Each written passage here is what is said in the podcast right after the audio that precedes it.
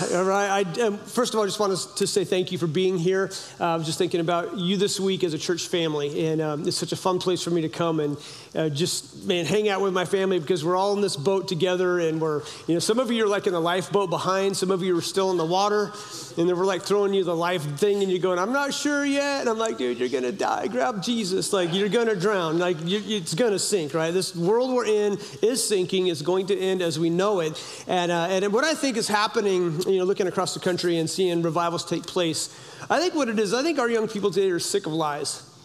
I, think they're sick of, of the world feeding them stuff that they can't believe, and they're looking for truth. There's something in us that wants the truth, right? We want to know what the truth is, and the truth is found in Jesus Christ. Um, you know, the world says that, that you know, money, sex, fame is, you know, is, is, what you need, but the more famous you get, the more money you get, the emptier you become. And I think our young people see through that. They see through, see through the facade. And so um, I'm excited to see what God is doing and so, anyhow, I, do, I need to ask you a question. Will you allow me to teach you today?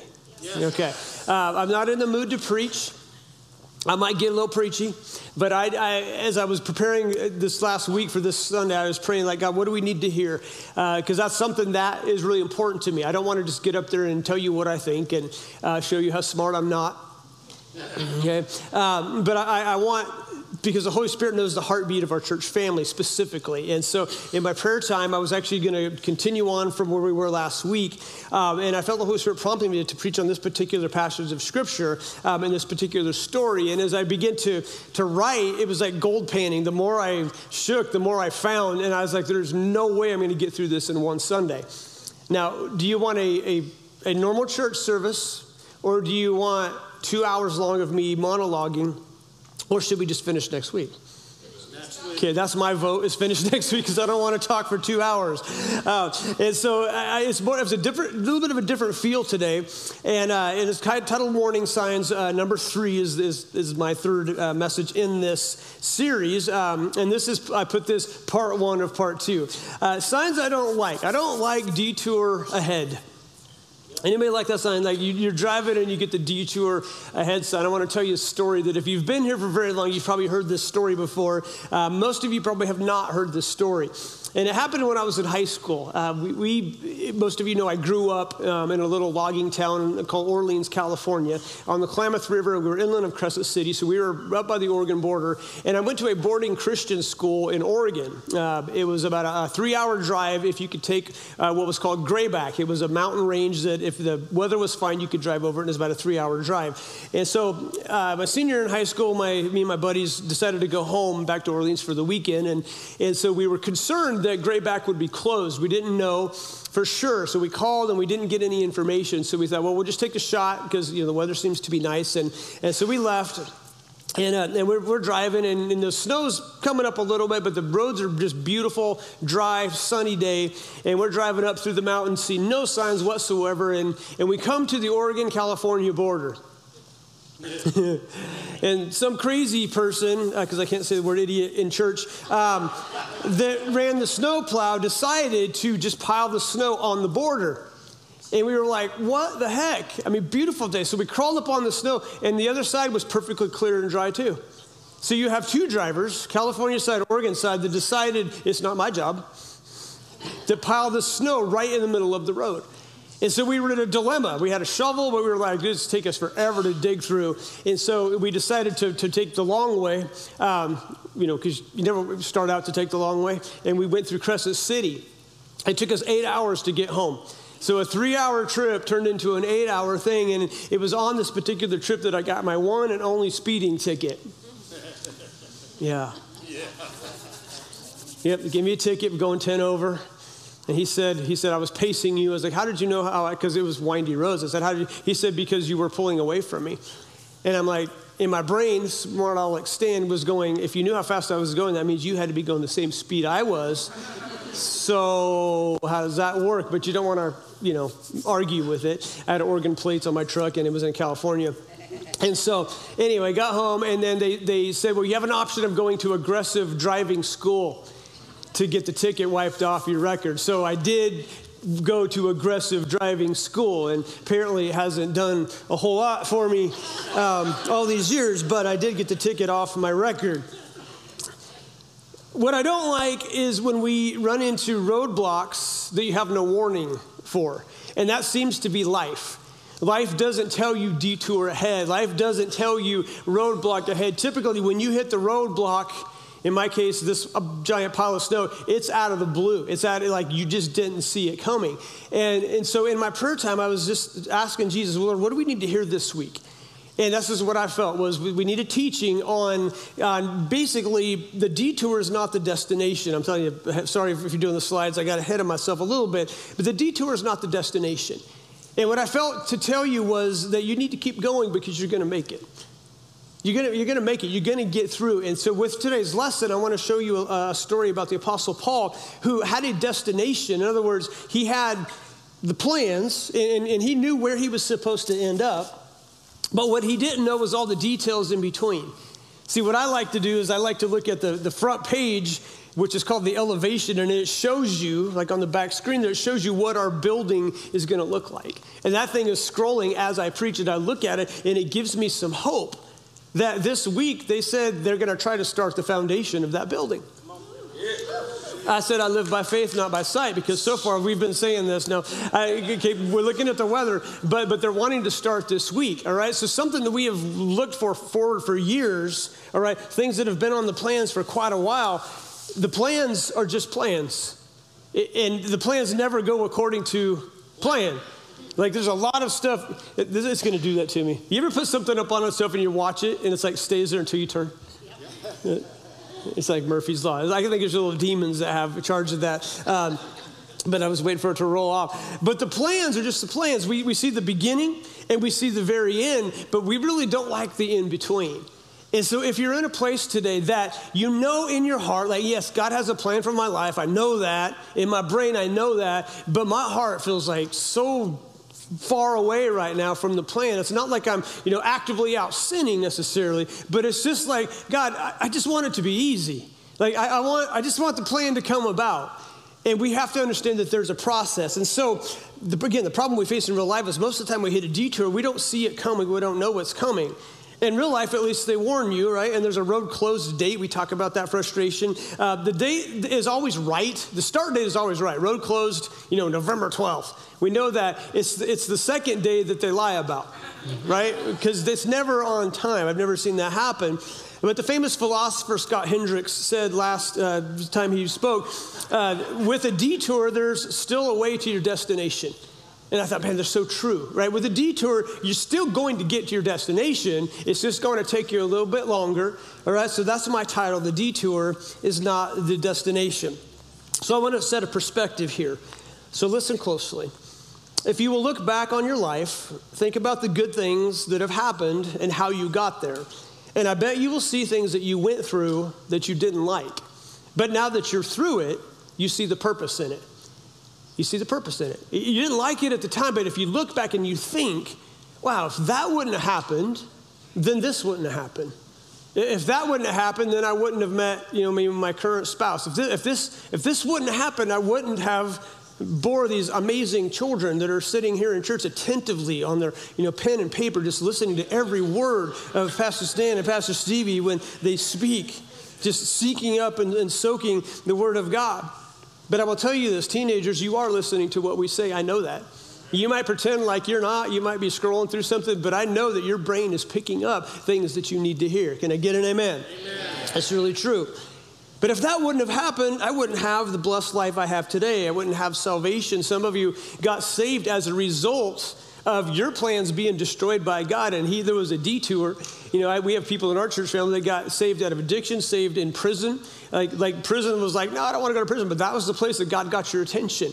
And so, so don't despise those things. Don't despise those things that happen in our lives. Here's what I heard this week in my prayer time. Often looking back at what you endured gives you the strength to go forward. To, to look back and go, you know what, I made it through that. Why wouldn't I make it through this thing? Because you will see that you made it through that thing you didn't think you were going to make it through. You didn't think, you thought there is no hope that I'm going to make it through this. I, I had a, a, a, a, snowmobile story that broke down uh, when I was going up to my parents' ranch. This was years ago. And I started out on a snowmobile and it died and it died and it died and it died. I mean, it was done. And so I, I, had some snowshoes, and I thought, well, I'll walk up there. It's about a mile and a half. So I'm walking up, and snowshoes were sticking, and I thought, this isn't working. And, and so I took them off, and I started trudging up there because I'm just hard headed. I should, I should have just stopped and turned around and drove home. But doggone it, I'm going to get up there. So I kept walking and walking, and the sun was starting to go down. The snow was getting deeper, and I was up to my waist. So it was about probably 18 inches of, uh, of snow. probably pretty close. I'm probably being real. Um, and I'm walking, and it's wet, heavy snow, and the sun's going down. And I start thinking, I'm not going to make it. I'm not going to make it. And legit, I kid you not, I started writing the time in the snow where I was at before the wolf pack was going to come and eat me. I, soon as I was thinking about these things, and, and I'm trudging, I'm trudging, I'm asking myself, why did I even do this? Why am I so stubborn that I just kept going because I'm going to make it? I'm going to get the backhoe. I'm going to clean the road out. Why didn't I just turn around and leave like a wise person would have done? Well, sometimes our own stubbornness can get us in trouble. But I legit, Pastor Stevie, thought if, if a wolf pack comes, like I cannot move. I'm going to die. And I, I, think I had my pistol. I had how many bullets I had, and I knew okay, I kill this many, you know, on average. And I was thinking death. And finally, I made it up there. And, and then I got the backhoe. I came down. I got the backhoe stuck, and I dug myself out. When I dug myself out, I cut the phone line. That was fun. Um, and no, legit. And it was like it was like I should not have even kept going. But there's something in me that has this determination. And my point with that is, is there's, a, there's a time when you need to know when to let go. There is a time to know. I, I can be stubborn here, but this probably doesn't end well. There's a stubbornness that we have that's good, and there's a stubbornness that we have that's bad. And I would say the, the good stubbornness would be more of a determination, like we're going to get through this. And that's what I'm asking us to do today is just to be determined to get through what it is that we're facing. So we're going to look at a story. Uh, Pastor Stevie preached on this uh, at the end, the end of last year. And again, if I say anything that he said, I didn't go back and look at his notes, but if I happened to quote it, it was of the Holy Spirit just so you know that, just to give him credit. Uh, we're going to look at it from a little bit of a different angle. And again, I, I said this for service. If, if you're going, oh, we're having this again, my question for you is have you ever went to the restaurant and ordered the same meal? Then shut up. Like, like, right? Yeah. Got about the same response first service, so I know. Russell always says you throw a rock into a pack of dogs, and the one that yelps is the one you hit. I like that. This is deep thought. So, same story, different perspective. We'll spend two weeks in it. An overview here the Apostle Paul, who was he? He was a young man by the name of Saul, and he was a Pharisee. He was a young, uh, late teenage, religious, religious, religious, very passionate young man.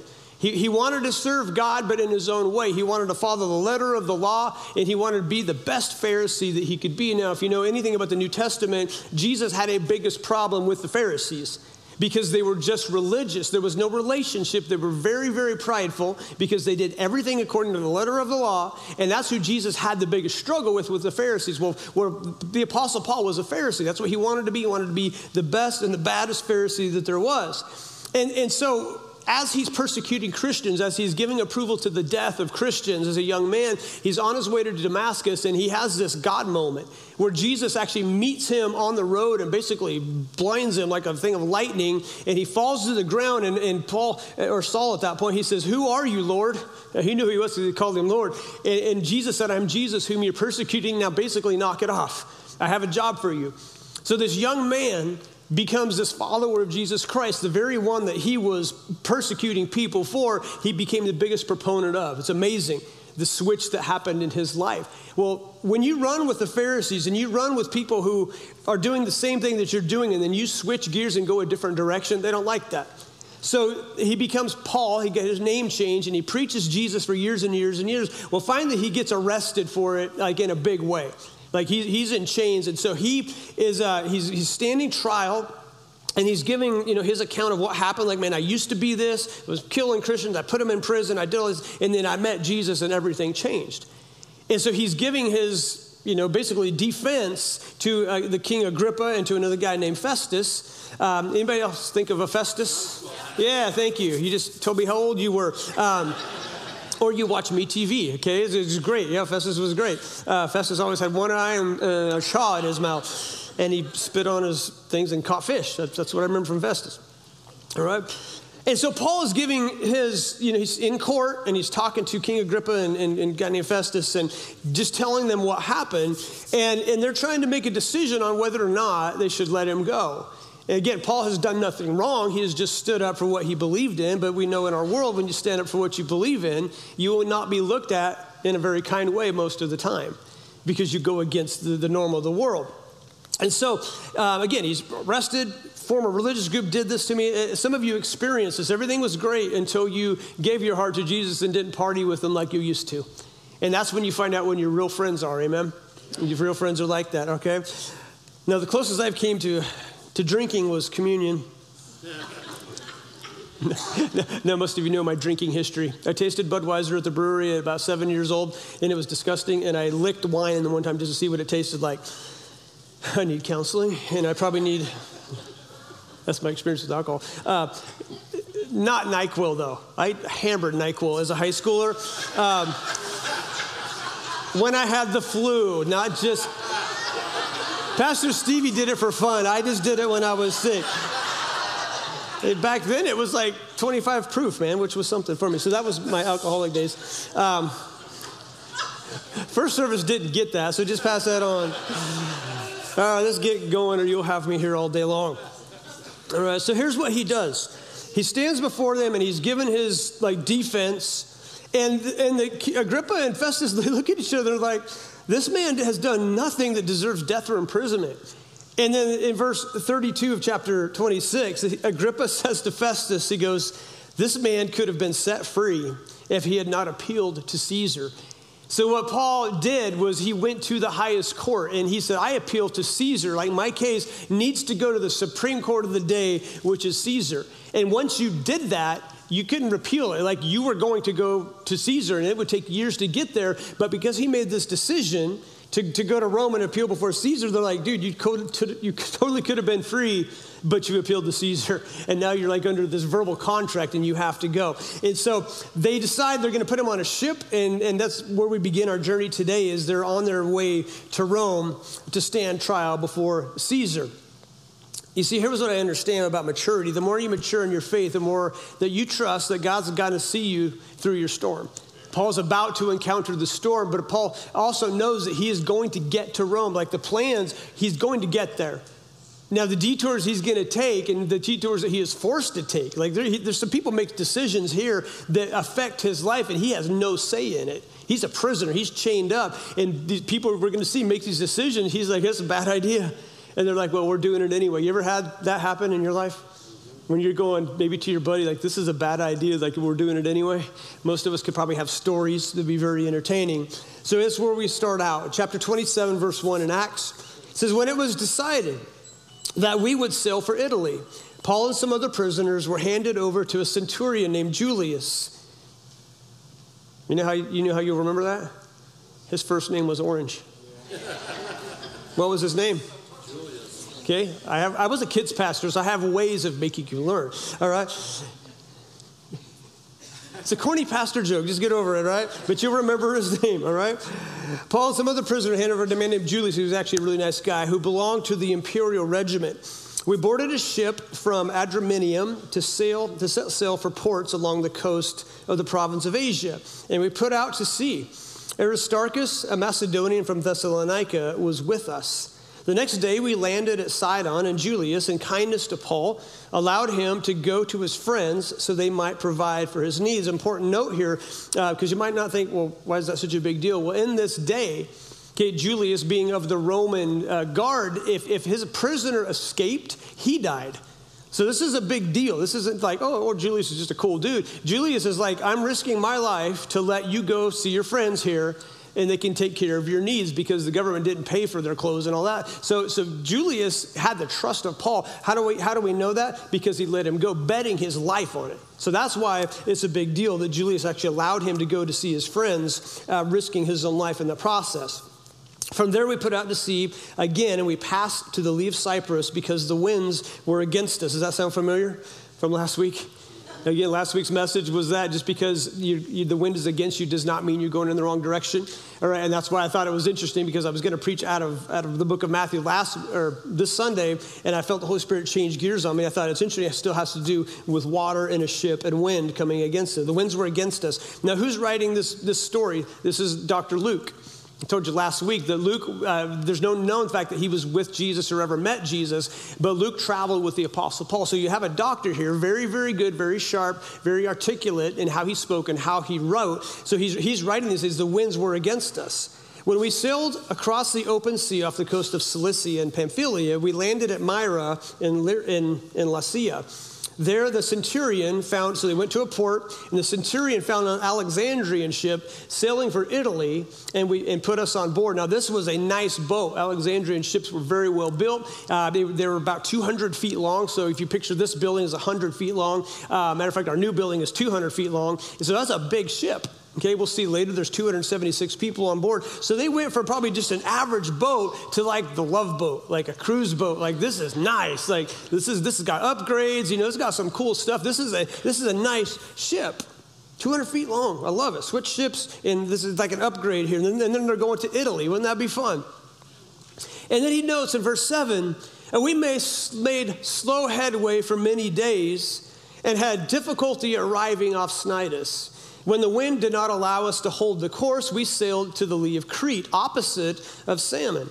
We moved along the coast with difficulty, and we came to a place called the Fair Havens near the town of Lasea. Much time had been lost, and sailing had already become dangerous because by now it was after the fast, and that is uh, the, the, the fast that they have um, as a Jewish culture, uh, that would be in late September. All right, so he, he's noting here, Dr. Luke, a man of detail, is saying it was, it was, it was close to, to times where you don't sail anymore. Like the, the winds are going to be bad, the, the, the waves are going to be bad. We don't really want to go. So he, he nails the time thing. It's about to lead into what's about to happen. The wind was against us. The wind was against us. You feel like the wind's against you today. Because many of you in this place, I guarantee you, you feel like the wind's against you. You're like, I'm trying to do right. I'm trying to go in the right direction. I'm trying to do what I feel God wants me to do. I'm trying to stick to the plan. I'm reading my Bible. I'm listening to the Bible. I'm trying to do my best. But it just seems like the winds continue to pound me. My encouragement for you today is to not give up. To not give up. What did they do when the wind was dead set? They changed angles just a little bit. They took a little bit of a detour. They still had the destination in mind but they took a detour. So Yom Kippur happens, okay, which is, uh, again, about the end of September. And I love that Dr. Luke feels like me at times. Or could I say that I feel like Dr. Luke at times, and, and that is when I'm in traffic, because he makes a note much time is lost. Do you sense the frustration in the pen of Dr. Luke as he's writing this out? Because if it didn't bother him, he wouldn't have wrote it. And Dr. Luke was very much like Jesus, and I want to be very much like Jesus. And for people to be very much like Jesus, it's okay for us to be bothered when we make slow headway on Eagle Road or even Meridian Road these days. And when the wind does not allow us to hold course, when people cut you off and you have to make a road change, I'm glad that godly people get bothered too because it gives me a really good excuse to have an attitude sometimes, like I have when I'm driving. But I, I, love that, that he writes that down. Dr. Luke, serving God with the best of his ability, still feels like much time is lost. Like I'm just trying to get to my destination. And things keep changing, things that I can't control. Now, here's what I want to tell you when you expect delays and detours on the journey, it will help you cope. It will help you cope when you get in your car and you're like, okay, I'm going to go down Eagle Road. I'm going to hit I-84, and I know I'm going to get cut off. I know I'm going to get hit. I'm going to hit a red light. I know I'm going to hit traffic. Like I know people crazy going to going to cut me off. When you have that mindset, then it helps you a little bit. Maybe just a little bit, but it helps a little bit. Knowing what's going to happen, to be mentally prepared, it helps you. I would say, like marriage or having children. I've never had anybody say who got married or who had kids, this is way easier than I thought it was going to be. man, we did our ceremony, you know, last Tuesday, and I, man, I can't believe how easy this is. It might be easy. Here's where we, we pause and we ask, how many of y'all fought on your, on your honeymoon? Anybody honest enough to raise your hand and say, yeah, we fought on our honeymoon? Okay, there's about seven people. The rest of you are probably lying. Um, how many of y'all in denial? Right? You might have had a good honeymoon, but I, I, have heard of a lot of honeymoons where things didn't go exactly the way that they thought, and you know usually you're tired from the buildup of the wedding and all that. All right, it should be eh, that's what they call it a honeymoon. Sometimes there ain't no honey, right? It just it could be dark as the moon. All right, let's just keep going. Mentally prepared. When's the last time you said, and I wrote this in my Facebook post this week, and I was, this was a serious question. When's the last time you said, well, that was easier than I thought? Not very often do we have things in life that just go easier than we think, right? Like if you've ever fixed something or put something together, you know the stupid things that people buy online and it shows you the picture. It just shows you the picture. Like a new cradle or a new home entertainment system. It just shows you the picture. It don't show you all the pieces laying all over the floor, does it? No, because they want you to buy the thing because anybody in their right mind would look at a billion pieces and say, no, not doing that. They show you the picture and then you get the big old thing and it comes in a box this thin. You're like, oh, I'm in trouble. You ever been there? Weighs 15,000 pounds. And you're like, hey, this is not going to be fun. And then you start doing it and you're like, why? Why? That's all you ask is why. And then you get frustrated and you get it halfway done and, or 30 quarters done, and you're almost there, and then you realize that one little thing that you had to put in that one little hole and turn it this way holds the whole thing together. I am speaking from experience, and you're like, okay, directions are very, very important. Very important. That was easier than I thought. Doesn't happen that way. Verse 10 through 12, Paul sees something here. As much time has been lost and sailing had already become dangerous, Paul, or, uh, Luke says, because it was now after the fast. So Paul warned them Men, I can see that our voyage is going to be disastrous and bring great loss to ship and cargo and to our own lives as well. He has this little insight thing. But the centurion, instead of listening to what Paul said, he followed the advice of the pilot and of the ship's owner. Since the harbor was unsuitable to enter in, the majority decided that we should sail on, hoping to reach Phoenix and winter there. This was a harbor in Crete, facing both southwest and northwest. There was warning signs that they ignored. The apostle Paul, being a man of the land, not of the sea, being a man who was in chains, right? He was just a prisoner in chains. Who is this guy telling us that we shouldn't sail? Who is Paul? Telling the ship's owner, the captain, the crew, guys, this is a bad idea. I don't think we should do this.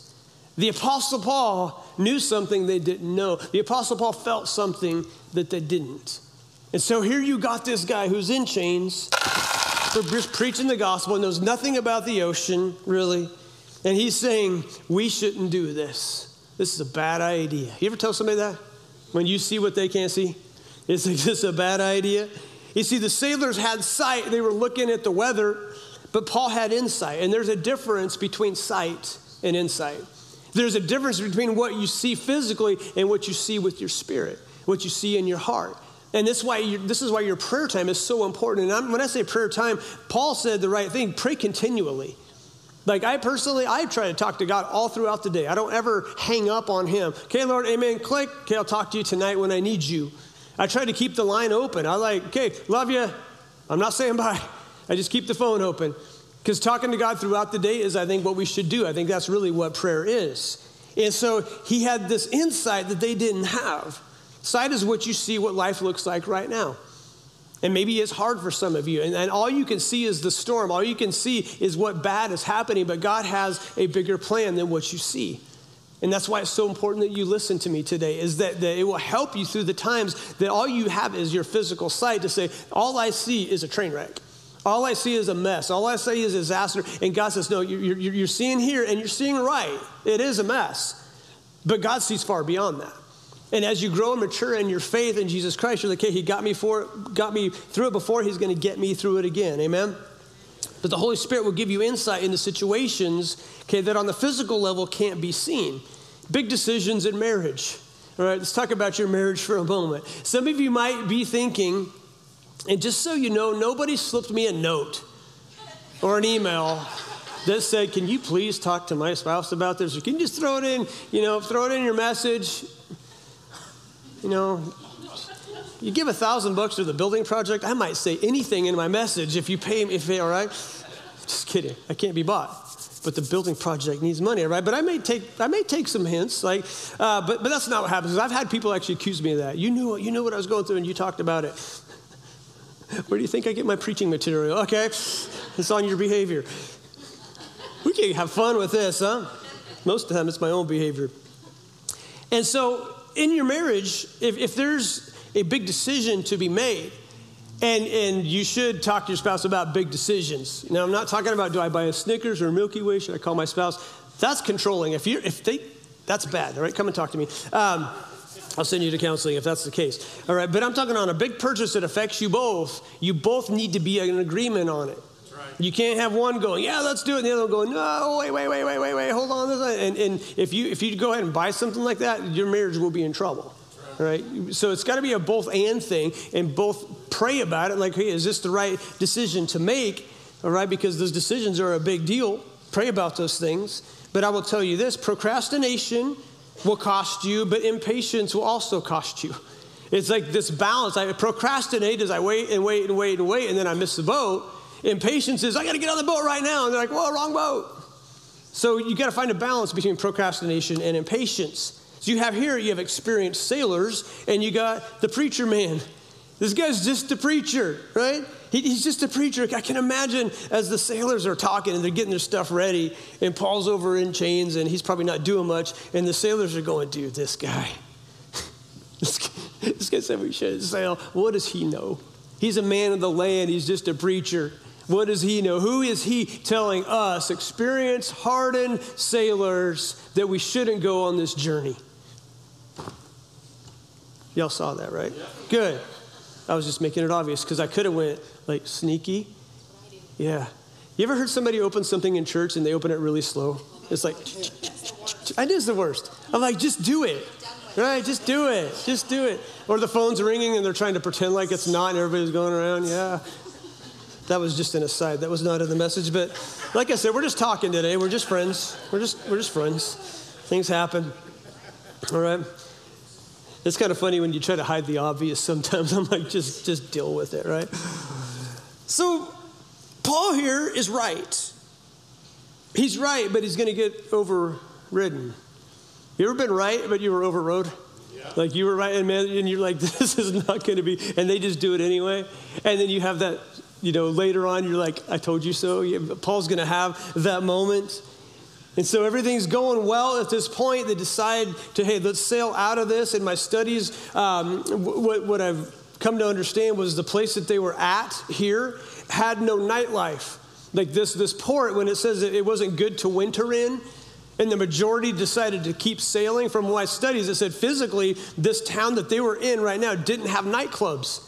And you had a bunch of sailors who wanted to drink because they were not going to be sailing for months, so they wanted something to do. And they went out and they looked around, and it's like a nice, quiet Mayberry. And they're like, nope, we want New Orleans, all right? And so they, they have this majority vote, and the majority says, let's sail on. And I will tell you, the majority doesn't always mean it's the right direction. I can preach too, right? You can have a majority of Americans going, let's vote this way, and have it go completely opposite direction of the Word of God. Now, I believe that there are a lot more people that believe the, the ways of the Word of God in America than, the, than some people would like you to think, right? We do want righteousness and we do want that, but that's a whole different message. Verse 13, I've thought about preaching this before as a marriage lesson. It says this It says, When a gentle south wind began to blow. Okay, get this. They're all like, we're sailing. And Paul's like, bad idea. And they're like, we're doing it anyway. And he's in chains. He, he really can't do anything. And I think as they probably set sail, and it says a gentle south wind began to blow. And they thought they had obtained what they wanted. So they weighed anchor, pulled the anchor up, and they sailed along the shore of Crete. You ever have those moments of verse 13? Like you feel really good about something, you do, like, let's do it, let's do it, let's do it and you get what you think you wanted. And I've thought about, you know, it, this could apply to a lot of marriages. That, that it's a south wind, it's like, this is great. We saw that opportunity, we weighed anchor, and we sailed along the shore of Crete. And all of a sudden, something happens. See, I like my version a little better than what's up on the screen. My, my NIV doesn't, you can't find it online. That's because mine's holy. Um, mine's old, actually. That's why this is like a 1980s NIV. They've changed it just a little bit. But I love how it says, a gentle south wind get what they thought they obtained. You ever thought you got what you wanted? And then verse, verse 14 happens. You don't know what verse 14 says. It's a hurricane, baby. It's like we get this gentle wind, okay? and, and, and you know, it's like, well, how long you guys been married? Oh, two weeks. When'd you meet? Three weeks ago. You're like, oh, that's verse 13 marriage right there, man. You wait, verse 14 is coming, all right? A gentle south wind began to blow. They thought they'd obtained us. they weighed anchor and they sailed longshore. Everything is great until verse 14. And I think the sailors were probably like, see, Paul, everything's cool. Like we're going, everything's good, it's calm, it's sunny, everything is fine. And this is what an emotional decision maker is like. They make this decision out of emotion, going, This is exactly what I want. And everybody around is going, This isn't exactly what you want. Like, you, because you're emotionally minded, you're not thinking about what could happen. But let me tell you, Paul's going to make it to Rome regardless. Regardless of the detour that is about to happen, I'm sure Paul and Dr. Luke had some private discussions here going, This is a bad idea. I tried telling them, they did listen. This isn't going to turn out well. They had this feeling inside. This is not going to turn out well. And so the question here is have you ever seen that in a relationship, a job, or a decision, or a purchase, where you saw somebody making a decision and you're just like, this is not going to turn out well? You ever seen that? Yeah. Are you a parent of teenagers? Yeah. That'll happen too, probably in those things. Teenagers make it opposite of what I just said. Right? See, wise counsel is so important because they can see what you don't. You need somebody in your life that you can talk to that you have a, a, big decision, you're like, I just need to talk to somebody about this. I think this is the right direction, but I'm not positive. I just need to bounce it off somebody. You know, for me, a lot of my big decisions, I'll just call my dad or talk to my dad and say, hey, what do you think about this? Um, you know, again, at 52, I'm still calling my dad. Dad, thanks for being there. He's online probably right now. To, to be able to see it from a different perspective. Why? Because I want to make good decisions. And, and I don't want to make good decisions just by myself because I'm going to miss something. I have blind spots. I want to see an outside perspective of what do you see? Is there goods, bads, what's the pros, what's the cons? I think it's just a wise thing to do. Wise counsel is very important. Life groups, okay? Do that in life groups. You can say, hey, I'm thinking about this. What do you guys think? I've had people in this church before talk about businesses in Kuna. Hey, I want to start this type of business in Kuna. And I'm like, it won't work. It won't work. Why? Because I know, I know the town. Like what, what you're wanting to do isn't a bad idea, but it won't work here because I know the town, I can see it. And, and I've had people, you know, just, well, I'm going to do it anyway. And you're like, well, I told you. Yeah, I, I, hate to say I told you. I don't. I love to say I told you so. That's a total lie. I love to say it. Told you so, right?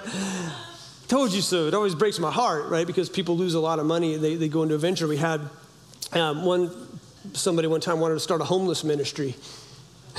I'm like, it's a great idea, but it's Kuna. Like we don't have a homeless population here necessarily. I mean, there's there's a few, but you don't see them on the street. Great idea, wrong location.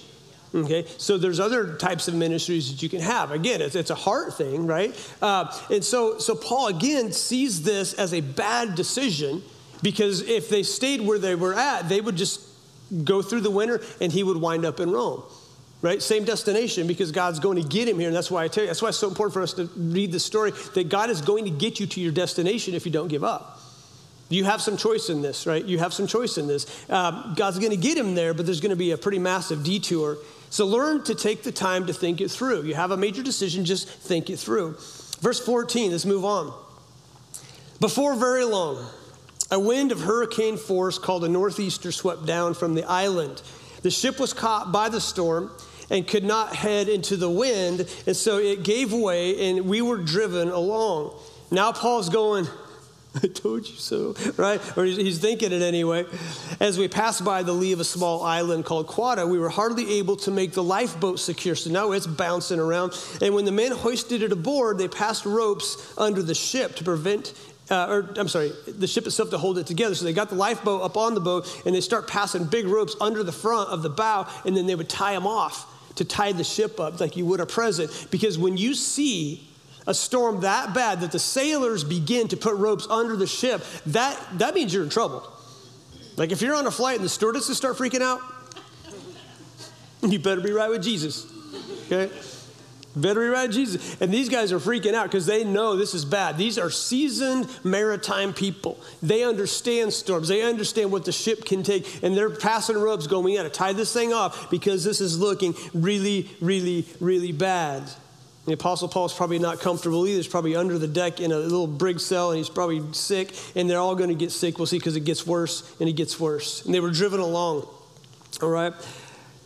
Fearing that they would run aground on the sandbars of Syrtis, they lowered the sea anchor and let the ship be driven along. Verse 18, we took such a violent battering from the storm that the next day they began to throw the cargo overboard.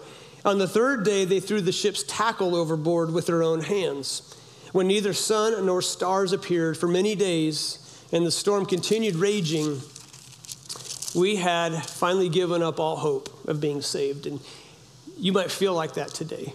You might feel like you're doing the best you can to go in the right direction, but you haven't seen the stars or the moon or the sun for days. And life is dark and life is hard and life isn't fun. And notice here that Dr. Luke writes, we finally gave up hope of being saved. He didn't say the ship owner, the, the captain, the, the crew. He said we did. And so I love how Dr. Luke gives you insight into his heart and his thinking here, thinking we were supposed to make it to Rome and, and we've given up all hope. It's gotten so bad that we're going to sink and we're going to die. This is it. We're going to die at sea and it's, and it's going to be over. But I will tell you that it's never over unless God says it's over. Okay? And, and the Apostle Paul is going to rise up here. Okay?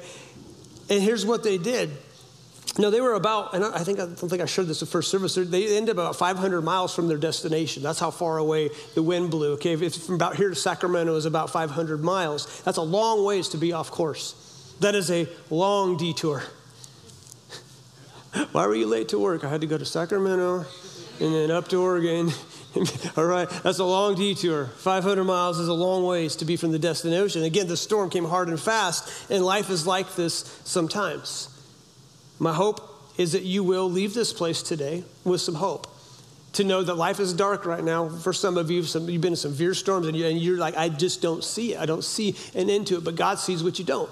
That's the important thing that you realize that, that God, He doesn't just worry about salvation. Okay, heaven isn't just the result of you giving your life to Christ, it's an everyday deal. He's with you every day, every moment, every minute, every second through the storm, through the hard stuff. He's going to get you through it, right? Again, we like the plans, but we don't like the stuff in between. We don't like the hard stuff. We don't like the things that we don't want to go through. I just want it to be easy, and that's not the promise that God made. So it gets so bad in this storm that they begin to throw the cargo overboard. What was the cargo? The cargo was the stuff that people paid the shipping company to haul to a destination to sell. So now they start throwing other people's stuff overboard to lighten the ship so it doesn't sink. They're throwing, isn't it easy to throw somebody else's stuff overboard?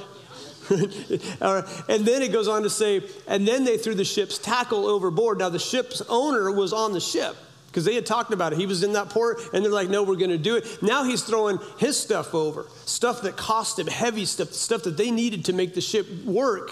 Now they're throwing that stuff over. So they started with other people's stuff, and now they're throwing their stuff, and now they're passing ropes and they're going, we're all going to die. We're all going to die. This is going to be it. All right. Uh, thanks for coming. Come back next week. yeah, I thought we what if I just exited and just left you all just sitting here going, what happened? What is it? I should do that sometime, but then I just let it out. Um, that would be an interesting thing, right? I have to wait for a clapping for an encore. Please tell us that. Please tell us more. Please tell us more. You're all gonna die now. I heard this uh, pastor say this. I don't even know who said it. Just pastor I was listening. He said, "What, what gets rushed often gets ruined." I love that. That's a whole sermon in itself. What gets rushed often gets ruined, and they were in a rush to get to a location and they, they set sail in a time that they shouldn't have set sail in. And Paul, again, he warned them, um, and, and, it didn't happen. So, the rest of the story, okay, the rest of the story. Verse 21 After the men had gone a long time without food, Paul stood up before them and he said, in Hebrew, Man, I told you so. he got up and he said, Man, you should have taken my advice not to sail from Crete. Then you would not have, I'm sorry, you would have spared yourselves this damage and loss. And then he turned around and walked into his room. No, that's not what he did. I love it because Paul now is, is, he's got a voice, okay? He's got a voice. He's got a voice. He, he might still be in chains, and maybe at this point they unchained him, I don't know. But, but his chains, okay, became something that actually set other people free. Because why was he in chains? The gospel. He was in chains because of Jesus. So what put him in chains actually was becoming was going to become a freedom. And he has this point and this moment and this opportunity to rise up above what everybody else is thinking and, and not just say, hey, I told you so. There's this leader that comes out in him. All right? And another point I want to make is that remember that Luke and Paul are suffering the results of someone else's bad decision. And this might mean something to you or to some of you today. That, that you're in a position that Paul was in not of your own doing. That, that you're in a storm, you're in something because somebody else made a bad choice. It had nothing to do with you, but you have received the repercussions of it. And, and that's a hard thing to be in. It's a hard thing to be in a place when you didn't cause it, but you have to deal with it. How do you, how do you work through that? Well, depending on your situation, number one, you got to be graceful, forgiving, but you also be you got to show some tough love sometimes. Right? A giving a forgiveness does not mean you have to trust. A lot of people think that. Well, I need to forgive them. Does that mean you need to forget did it happen? No, you can forgive without trusting. Okay, if there's abuse, you can forgive the act and not trust the person. Okay, and this maybe this we hope because some people get this confused. Like if there's, you know, if there's again, if there's abuse, it doesn't mean you subject the person to abuse again. Well, I'm supposed to forgive. No, you forgive the act, but you don't have to trust. And so some of you need to hear that today, that it's okay to put boundaries up around your life, a boundaries up in the life of your kids or somebody from somebody who could hurt them again. So again, you forgive because it helps you get free. Paul had to do that here. He, he didn't write them, he just said what he needed to say, and I think it felt good. You all should have listened to my advice. Okay, all of a sudden now, oh, land, land guy Paul, preacher Paul, all of a sudden he has a voice. Because these sailors are realizing, you know what, he did tell us this was going to happen. And all of a sudden he's got their attention, he's got their ears, and, and, it, and the captain is probably even go, dude, he was right. Maybe we should listen to this guy this crazy guy who seems to have a good attitude in all these hard situations. And so he gets, says what he needs to say. I told you so, but he didn't leave it at that. And again, this is where he becomes the leader. He didn't become the captain of the ship, but he became the leader that day, that moment. And could it be that you are facing something in your life right now that you're just on a low level of leadership, but something is happening and God is working in you, not to tell the company what they should do and how they should do it, but in a moment of crisis, so you can be the one to stand up and say, you know what, well, I got an idea. Or I got a way that we can get through this. Can, can, maybe we can do this. See, leadership, again, is not a title.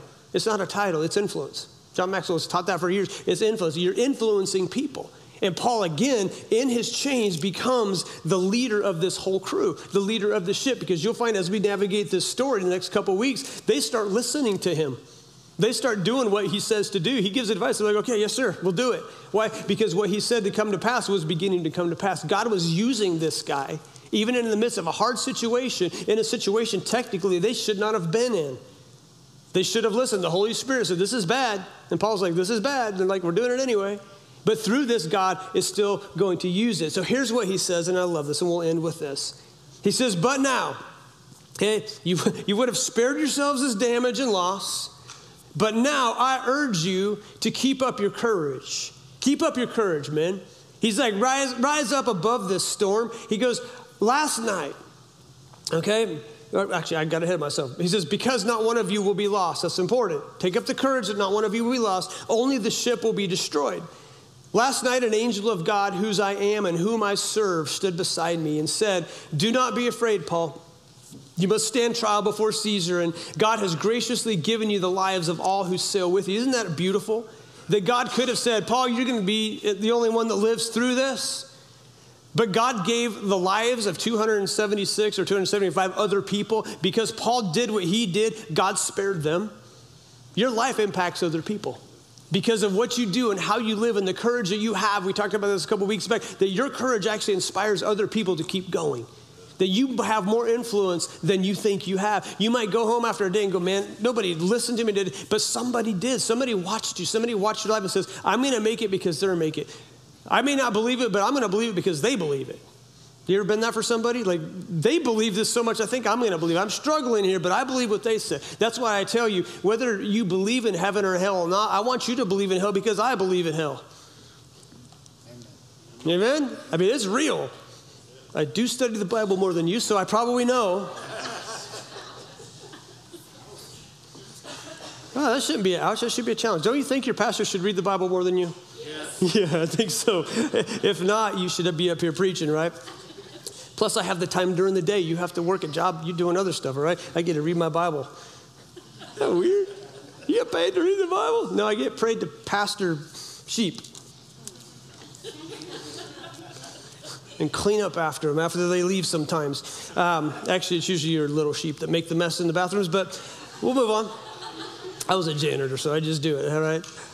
Was like, I told you so. but men, rise up, rise up. And this opportunity for other people's disobedience became the opportunity for Paul to rise to leadership. And that may be you in your company. It may be you in your marriage. It may be you in a situation that you're in that you get to be the one. Because of the circumstance, you get to rise up to the top. You get to, to be put into this position just as David when he went to, to give his brothers food, man. He was just delivering bread and cheese.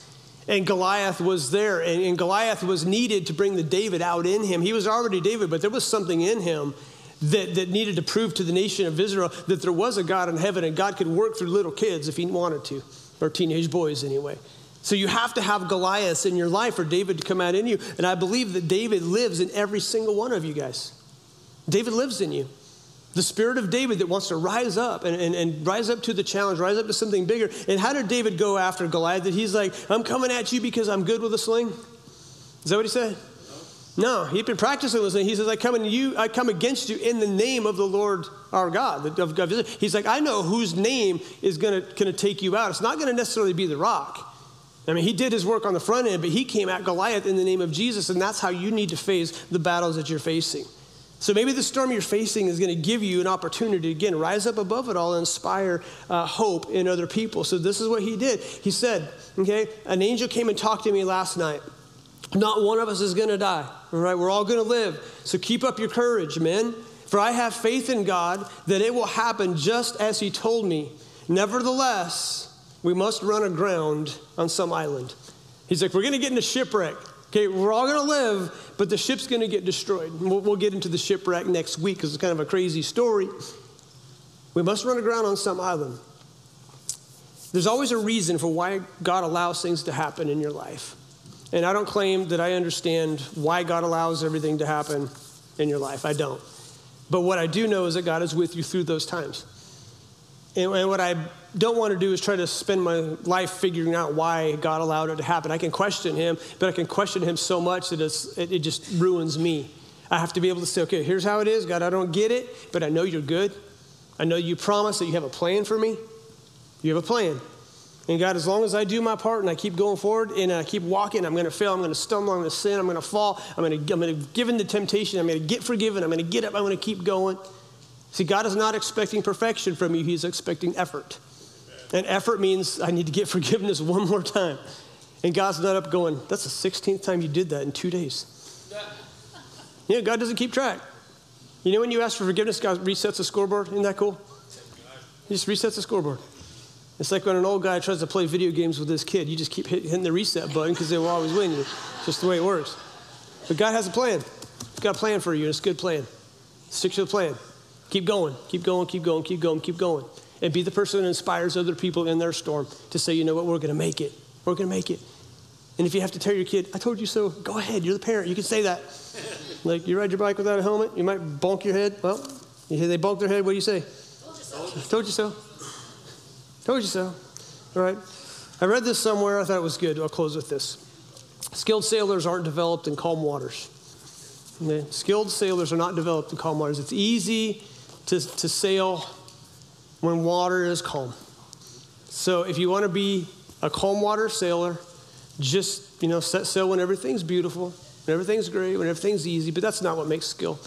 You are what you are because of the stuff that you've gone through, and you made it. So, my encouragement to you today is keep going, guys. Keep going. I think that was just where I felt the Holy Spirit tell me to tell you just keep going. You're, you're going to be all right. You're going to weather the storm. You get through. God is not going to fail you. God's not going to fail you. Even in these detours, even somebody else's decision to get you to a certain place, you know what, where Paul ends up, guys? You know where he ends up? Rome. Rome. And guess what? He gets to preach to Caesar. He gets to preach to Caesar. Had he never gotten jailed, he probably would have never had Caesar as an audience. You see how God works it all out? God is working out your story, stuff that you're like, no, I don't want to do this. God's like, no, I got a plan. Stick to the plan. Just keep serving me. You get, you're in a detour right now? Well, the detour is going to eventually end up to your destination. It's okay. Keep going, keep going, keep going, keep going. Amen? All right, if you close your eyes with me just for a moment.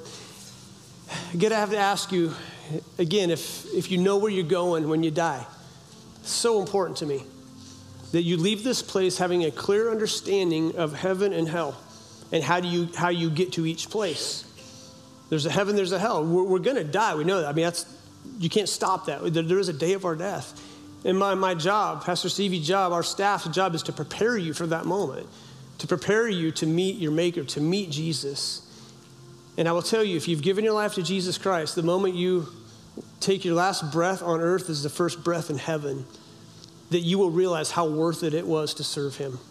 That there is nothing to be afraid of because your sins are wiped away. You're forgiven. There is no judgment for you. There is no standing before God and giving an account of, of your life when you were right with God, when you're saved, when you've accepted Jesus. That's what it says. You're, you're forgiven. You're, it's done. Your heaven's your home. But if you've never made that decision before, if you've never consciously said, Jesus, I, I need to give you my life, you're not a Christian just because you come to church. You're not a Christian just because your parents are or your family was. You're a Christian because you made a decision one day to accept Jesus as your Savior. And I'm asking you, if you haven't made that decision, to do that today. Because you're not guaranteed your next breath. So if you're here today and you want forgiveness, and Jesus forgives you of whatever sins you've committed, there's nothing that you've done that God's not aware of. Matter of fact, the more in sin you're in, the more he probably wants to say, hey, just, just get this right. If you need Jesus in your life, you've never asked him to be your Savior, and you want to, I'm going to ask you to be bold and brave. Just lift your hand up where I can see it. I'm not going to embarrass you, call you out, but I want to pray with you.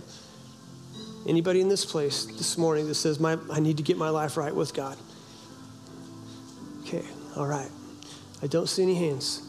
Okay, so, so look up at me. You promised me you're ready to go. Amen. You promised me. Okay, and if, if not, and you missed it, on, drive, on the drive home, ask Jesus to be your Savior. Guys, this morning when I was driving here, Alan, I was like, if this is my last sermon, what would I preach? Like, if this is my last sermon, driving here knowing this is the last time, I mean, God's going to take me home. And I'm not prophesying here, but if I die after church, you'll know everything else I said is going to come true. Uh, right? And I thought, what, what would I say? If this was my last message, it's, it's, this is how it would end. It would be the same message with that ending of be right with Jesus. Be right with Jesus. Be right with Jesus. Because I don't want one of us in this place to just say, you know what, maybe tomorrow, maybe tomorrow, maybe tomorrow. We need to be right with God. Amen?